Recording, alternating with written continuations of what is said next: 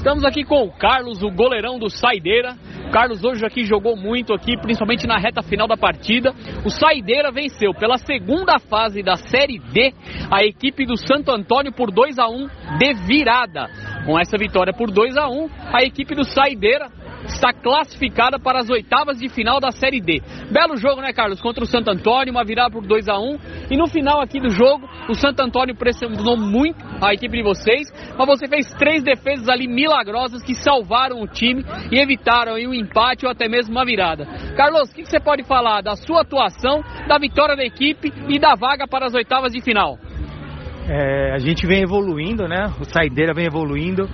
O nosso time é, é, mais velho aí, tem uma média mais velha, então o que, que a gente joga? Com a experiência, com o coração.